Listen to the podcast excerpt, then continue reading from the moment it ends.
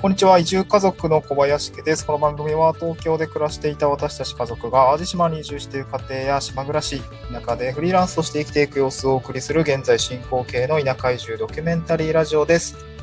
えー、と今回はですね、コラボ収録ということで、えっとですね、まあ、今日は実際に、えーあえっとですね、青森県に住まれて、まあ、青森県一つ30年というところで、まあ、東北に住まれている方に、まあ、雪国暮らしのメリット、デメリットということをですね、あの、ちょっとインタビューさせていただきたいなと思います。今日はですね、まあ、その雪国生まれ、雪国育ちで、まあ、青森県で30年暮らしている赤坂さんに、えー来ていただいております。赤坂さん、こんにちは。よろしくお願いいたします。いやいやいやいや、こんにちは、こんにちは。こんにちは。ちょっと食い食い気味ですね。はい。よろしくお願いします。よろしくお願いします。はいえっとまあ、赤坂さんですね、はい私がですね、あの、大学時代に、あの、あちょっと友人ということで、えっと、長らく付き合いがある方で、えっと、青森県ではですね、えーまあ、ずっとお仕事をされ、青森県でずっと仕事をされていて、はいまあもう青森県で、えっと、暮らしているということで、今日はですね、ちょっと青森はい、の中そうですねを。含めてですね、あの、はい、あの、ちょっとリズムが今うまくつかめてないんですけど、よろしくお願いをいたします。お願いいたします。で簡単にね、自己紹介、はい、はい、ありがとうございます。させていただきますけども、先ほど小林さんの方からもあった通り、あの小林さんとは同級生で、今年30歳になります。で、生まれも育ちも青森県、青森市ということで、で、まあ今、どういうふうな暮らしをしているかというと、まあ、妻がいて、子供がいて、犬がいてというような形で青森市に住んでいます。一軒家に住んでいます。で、今ですね、青森市で公務員をやっております。で、今、今年30歳になるんですけども、まあ、なんで青森にずっといるかというと、そんな深い理由はないんですが、純粋にその青森が好きというところもありますね。うんうん。ありがとうございます。もう、あの、まあ、今回のトークテーマなんですけども、まあ、雪国暮らしの、まあ、メリット、デメリットということで、まあ、両面ですね、かえーお伺いしていきたいと思います。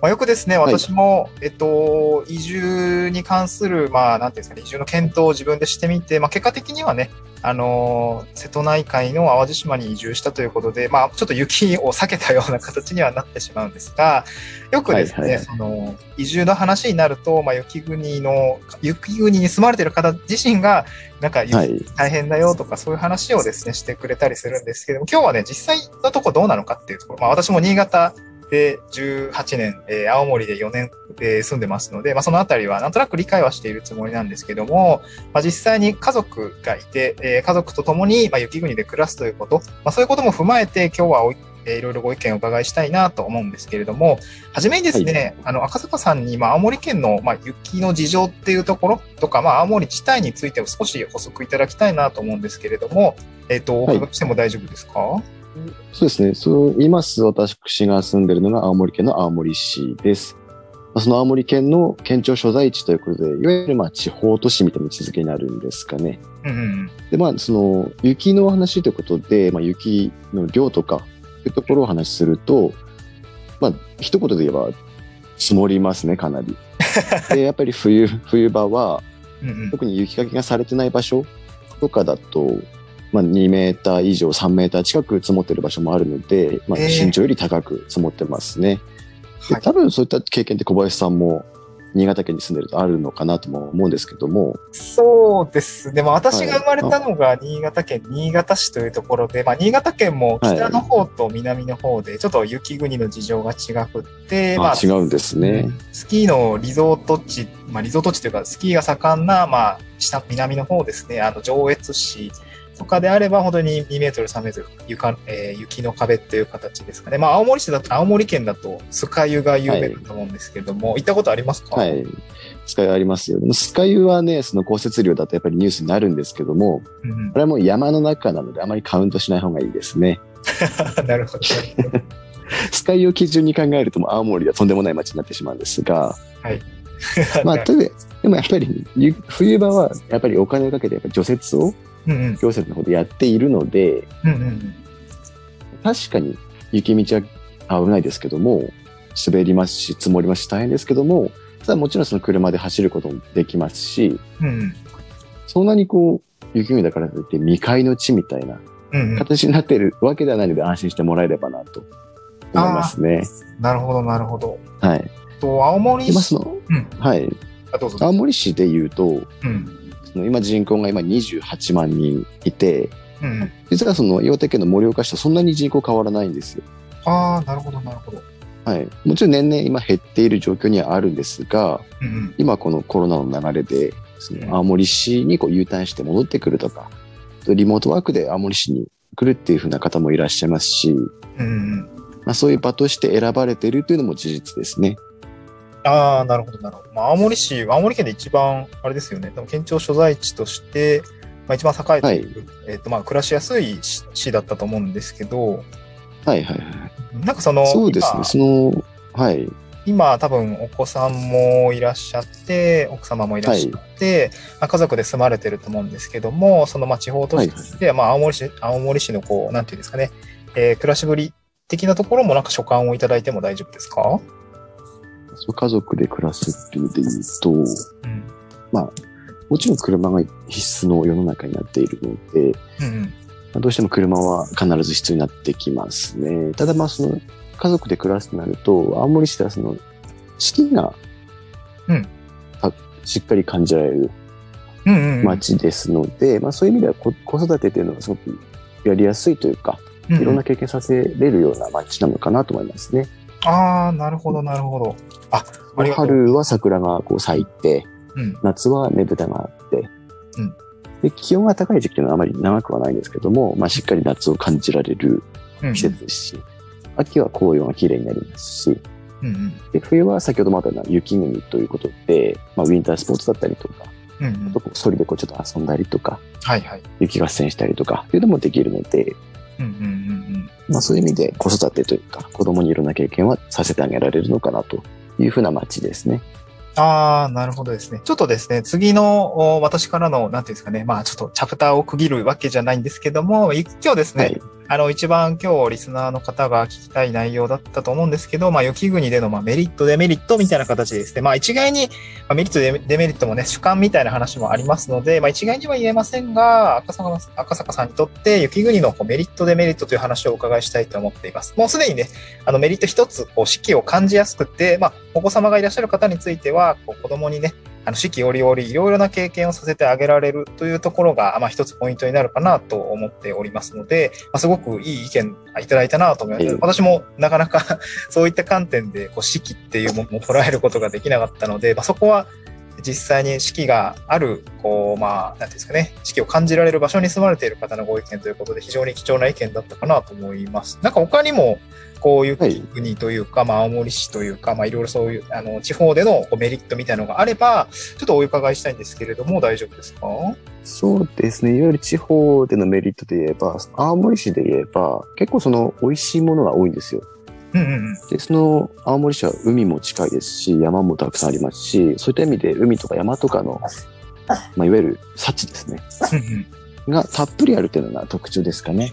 ああ、それこそ、あの、ニュースとかでもなったりするんですけども、うん青森の花見ではトゲクリガニっていううんカニを食べるのが、まあ、習わしというか文化になってますし、ああ、はいはい。あとまあ夏はもちろんスイカとかそういうのもいろいろあるんですけども、白魚とかも春から夏にかけて美味しく食べれたりとかですね。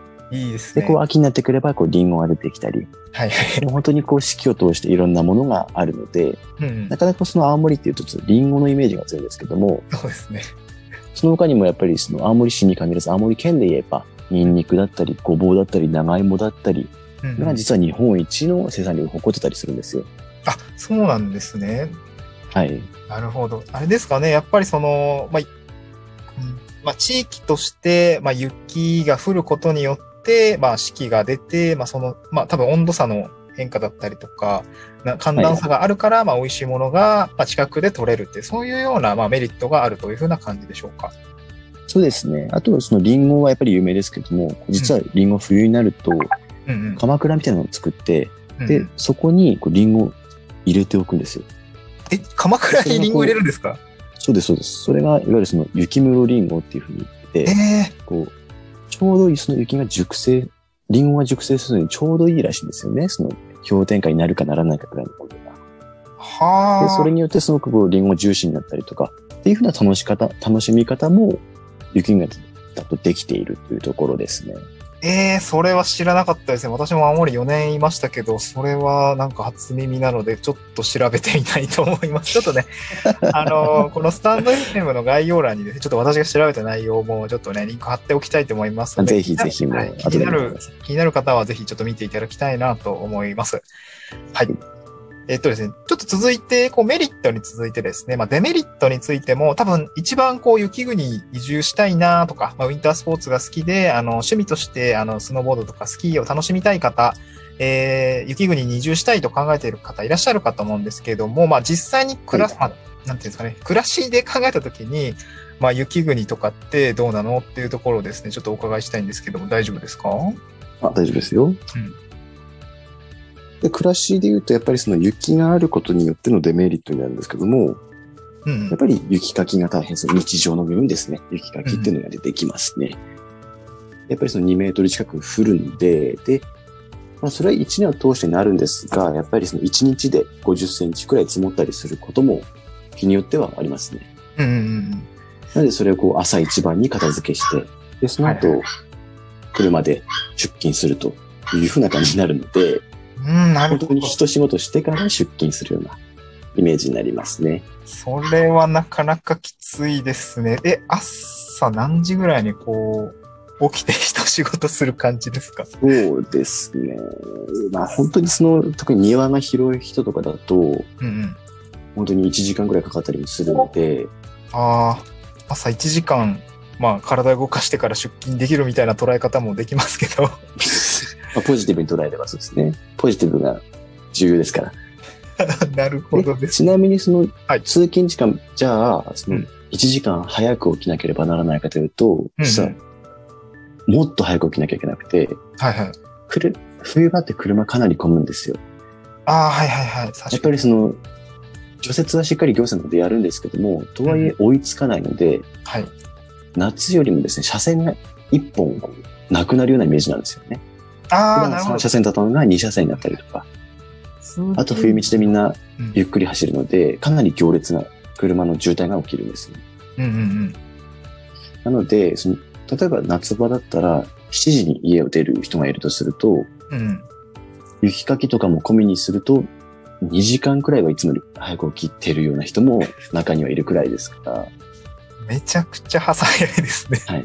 そういう意味ではまあデメリットなのかなというところですね。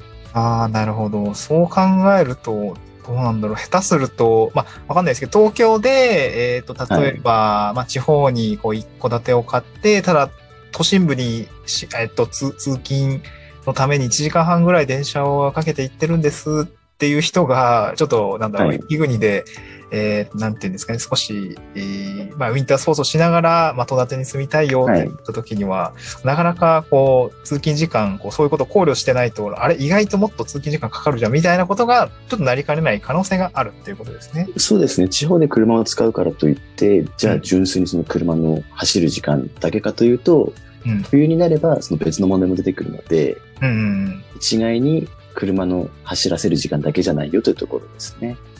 なるほどですたね。だ、そのもちろん場所にもよるので、うんうん。その目的によっては、その一軒家に住まなくても、うん都市部の方にはですね、そのマンションがあったり、そのアパートがあったりとかもちろんあるので、うんうんそちらに住めば、その雪かきの手間って実はなくなるんですよ。あ、そっかそっか。自分の戸建てだから、えー雪かきをしないといけないけどっていうことですね。そうです、そうです、そうです。なので、暮らし方によってはそういうところを選べば、うんうん。全くそのデメリット部分が解消されるところにもなるので、選び方次第ですかね。ああ、なるほど。地方で、まあ、無理してこう、戸建てに、特に雪国の場合は、あのーまあ、考えるところもあるんじゃないかっていうことですね。そうですね。あ、ありがとうございます。ちなみにこちら、まあ、デメリットのところにかかってくるかなとは思うんですけど、まあ、雪国でかかってくるコストみたいな話、ちょっと暖房費がかかったりするのかな、みたいなのもちょっとお伺いしたいんですけども、暖房はそうですね、かなりかかりますね。でちなみにちょっと新しいお前提で、は前提でお伺いしたいんですけど、暖房器具ってなんかこう、特徴とかってあったりしますか？ちょっとお前素人質問になっちゃうんですけど。そうですね。まあ、新しいお家と古いお家では、その、いわゆる家の気密性とかも違うので、うんちょっと変わったりもするんですけども、うん。うんうん。基本的にストーブは必須ですね。ストーブってせ石油ストーブですかね？石油ストーブだったり FF 式のストーブだったりとか、ああ、そっかそっか。いっぱいありますね。がやっぱり必須になってきますね。で、うんその他にプラスアルファでエアコン。ああ、同時につけるってことですかね。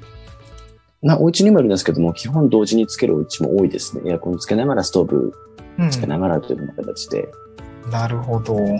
それは、まあ寒いですもんね、普通につけないと。寒いですね。で、まあ、雪国ちょっと特有かもしれないですけども、その暖房をつけて半袖で暮らすっていう。ええあ、そうなんですね。これ、あれなんだ。そういう暮らしが、まあ、普段の雪国の暮らしかと思いますね。そうなんだ。ちょっと青森のはい他の友人にも聞いてみよう。そうなんです、ね。暑いくらいに暖房をつけるというのが、結構雪国では定番かと思いますけどね。確かに。ただそういうふうに、その暖房いっぱい使うんでお金かかるんですよ。コストの部分で言うと。はいはいはい。電気代もそうですし、灯油代もそうですし、かかってくるので、実はその雪国の企業で、うんそのいわゆる、まあ、一部の企業にはなるんですけども、うんその暖房費っていうのが支給されるんですよね。え自治体からですか？企業から？うんと、企業からですね、まあ、僕今公務員なんで、その自治体でも。冬場に1回、その暖房費みたいな形で出ますし、ええその公務員になる前、実はその、いわゆる民間企業に勤めたんですけども、そこでも毎月冬場は暖房費ということで、一定の金額が出てましたね。ええそうなんですか。すごい、福利厚生みたいな感じなんですね。その暖房費そうです、っていうのは。もう、青森で暮らすイコール絶対かかってくるお金なので、はいはい。それは、考慮した手当がついてる企業もありますね。それは面白いっすね。暖房費が福利厚生で出るのは、そうなんだ。沖縄とかはじゃあ冷房費でとかでゆ出るんですかね？いや、そんなこ そとうですかね。聞いたことないから、雪国特有の話です。その暖房ってお金かかるイメージがあって、うんうん。そのエアコンとかだとほら、その夏場とかでも冷房つけててもそんなにそんなに電気代ってかかんないじゃないですか。うんうん。でも冬場って、そのエアコンでこう暖房を賄おうとすると、もう簡単にもう2万円3万円くらいいってしまうんで、うん、高い。なんでやっぱそういう部分で言うと、その冬場ってどうしてもお金かかりますよねっていうことで、うんうん。うん、そういった手当が来る企業もありますね。え、それは面白いなぁまあなんか、デメリットなのか一点メリットなのかちょっとあれですけど、まあある会社に、あの、勤められれば、あの、助かるっていう感じですね。そうですね。なるほど、なるほど。ちなみに、こう、雪国で、なんでしょう、お家を建てるときには、なんか私も実家が小雪パイプとか融雪パイプみたいな設備も通した、確か投入してたんですけど、はいはい、なんかはそういうのって、まあ普段から目にする、なんかちビラが入ってくるとか、なんかそういうのってあったりするんですか、い。まあ、もちろん CM でもそうですし、チラシとかでも来ますしあ、その自宅の庭にその融雪のマシンですね。うん、うんうん。こうどんどんこう雪を入れるとそれをお湯で溶かしてはいはい。しまうみたいな機械が、やっぱりそのチラシとかでバンバン来るんですけども、えでも実はその青森でそれをつけてる人ってそんなに実は多くないんですよ。あ、そうなんですね。もちろんつけてる人もいますし、便利なんですけども、うん。でもそれをつけるよりもですね、道路にですね、融雪口ってうん。みんなが共有じゃないんですけども、はいはい。そして使ってるような、その雪を溶かす設備というか、うん。があるんですよ。はいはい。でそこにみんなで雪を運んできて、そこで雪を溶かしたりとか、はいはいはい。あと地域によっては川に雪をボンボンとこう投げて、はいはいはい。雪を処理したりとか、はいはい。あとその、うん。地区地区の、まあ、町内会なのかな？って管理してるのが、そのうん一定の広場みたいなのがあって、はい。そこにこうみんな雪捨て場として利用したりとか、なるほっていうとこど。ろなんで、はい。雪を捨てる、捨てる場所っていうのが用意されてるんですね。雪国の場合は。そうです、そうです。はい。なるほど。それは、と結構広いってことですよね。きっと雪捨て場っていうぐらいですから。まあ、場所にもよりますけど、まあ、広いですね。か、なかなか大変ですけど、まあなんか結構雪国だからそんなにこう雪かきで四苦八苦しているっていう、まあわけじゃなくて、その地区とか町,、はい町内会でのまあいろいろな工夫というか、まあそういうこともまあされているところはあるので、まああんまり負担にならないエリアもあるっていうことですかね。そうですね。まあ、雪かき自体はやっぱりどうしても負担なんですよ。うんうん。ただ、あ雪国に暮らす人を見ていれば思うんですけども、うんうん。特におじいちゃんおばあちゃんはい。はですね、ああだこうだこうブーブー文句言いながらも、はい朝早く起きてガッチガチに雪かきやるので、はい。やっぱそういうのが生きがいになってるんですよね。ああ、なるほど雪かきを。やらなきゃと、家族のために雪かきやらなきゃと生きがいに思ってる人もいますし、それが運動になるんで、はいはい。まあある意味ではその雪が降ることによって、その人にとっては実はプラスであったりもするのかなと。そういうこともありますね。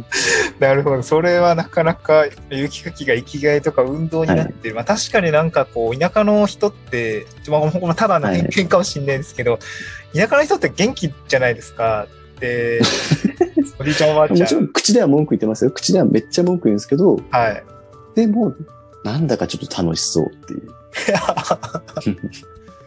なるほど。確かにね。なんかでもボケ防止とかにもなるんですかね、雪かきとか。まあちょっと、あーまあそうですね。運動もすることになりますし、うんうん。まあなんか、うんもちろんその屋根からの雪下ろしが必要な地区については、すごいまあそういった地はい区も起きているので、なかなか一概にはね、おじいちゃんおばあちゃんに任せるってことはできないかもしれないですけれども、まあなんかはい。一つ体を動かすきっかけにはなっているよってことですね。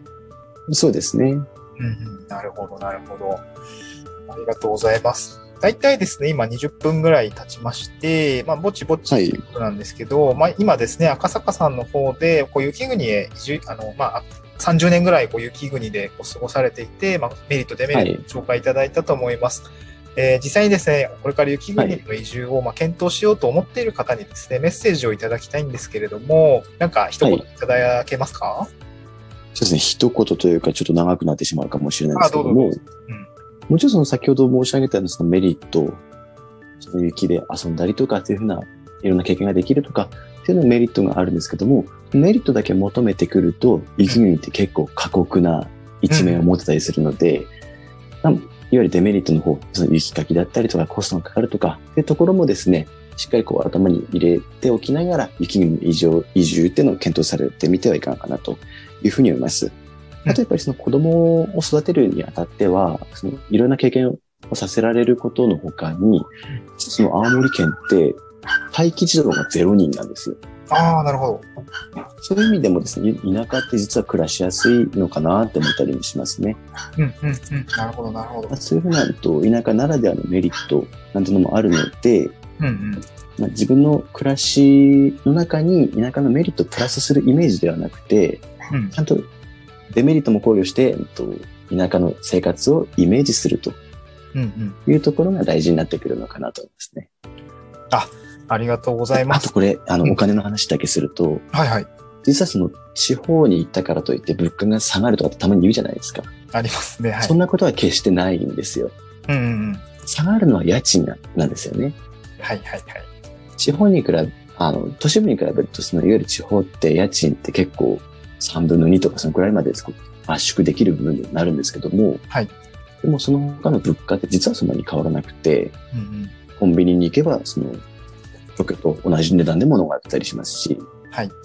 ただ給料は安くなるはい、はい。ので、コストを下げるっていう意味で言うと、いわゆる給料も下がるので、実はそんなに暮らしぶりって変わらないのかなっていうふうなのが暮らしてて思うところですね。うん、うん、うん。ただ条件によっては、例えばその、都市部の給料をもらいながらリモートワークで青森に暮らすとか、うん、うん。もしくは別にその、収入が下がっても、こ家賃が下がったりして結局トントンでやればそれでもいいよとか、その代わりいろんな経験が得られるからとか、っていうふうな考えであればですね、ぜひ青森への移住っていうのはお勧めできるのかなと思うので、うん、うん。うん、その場合はぜひ相談くださればと思います、ね。ありがとうございます。なんか、赤坂さん、すでになんか、これ移住相談窓口の役回りを になってくれているような感じまあ、で公務員ですから。ありがとうございます。はい。えっ、と、ちょっとですね、今回の話をまとめていきますけれども、まあ、最後ですね、赤坂さんの方から、まあ、大事なメッセージがあったと思います。こう、まあ、雪国の移住ですね。あの、当然、えー、まあ、四季折々のこ、えっ、とですね、まあ、季節が楽しめたりとか、まあ、厳しい冬があるからこそ美味しい海産物が食べられるといったですね、非常に魅力的なメリットがあったと思います。ただ、メリットだけだとですね、あの、過酷だよということで、あの、まあ、厳しいメッセージもありましたが、デメリットをしっかりですね、理解をしておく。まあ、雪かき大変だよとか、雪かきによって、あの、雪が降ることによって雪かきそのものも大変なんだけれども、その後の通勤も大変だよと、まあ、そういうところも、あの、すごくね、ねあの、ここ、重要なメッセージだったかと思いますので、こちらはですね、ぜひ胸に刻んでいただいて、あの、検討をですね、引き続き進めていただければと思います。えー今回はですね、あの、子育て世代で、まあ、青森県で住まれていて、まあ、雪国のね、あの、まあ、いいところと悪いところ、あの、とてもね、把握をされている赤坂さんから、まあ、重要なメッセージをいただきました。本当にね、ありがとうございました。どうもありがとうございました。はい、また次回の収録でお会いしましょう。バイバイ。バイバイ。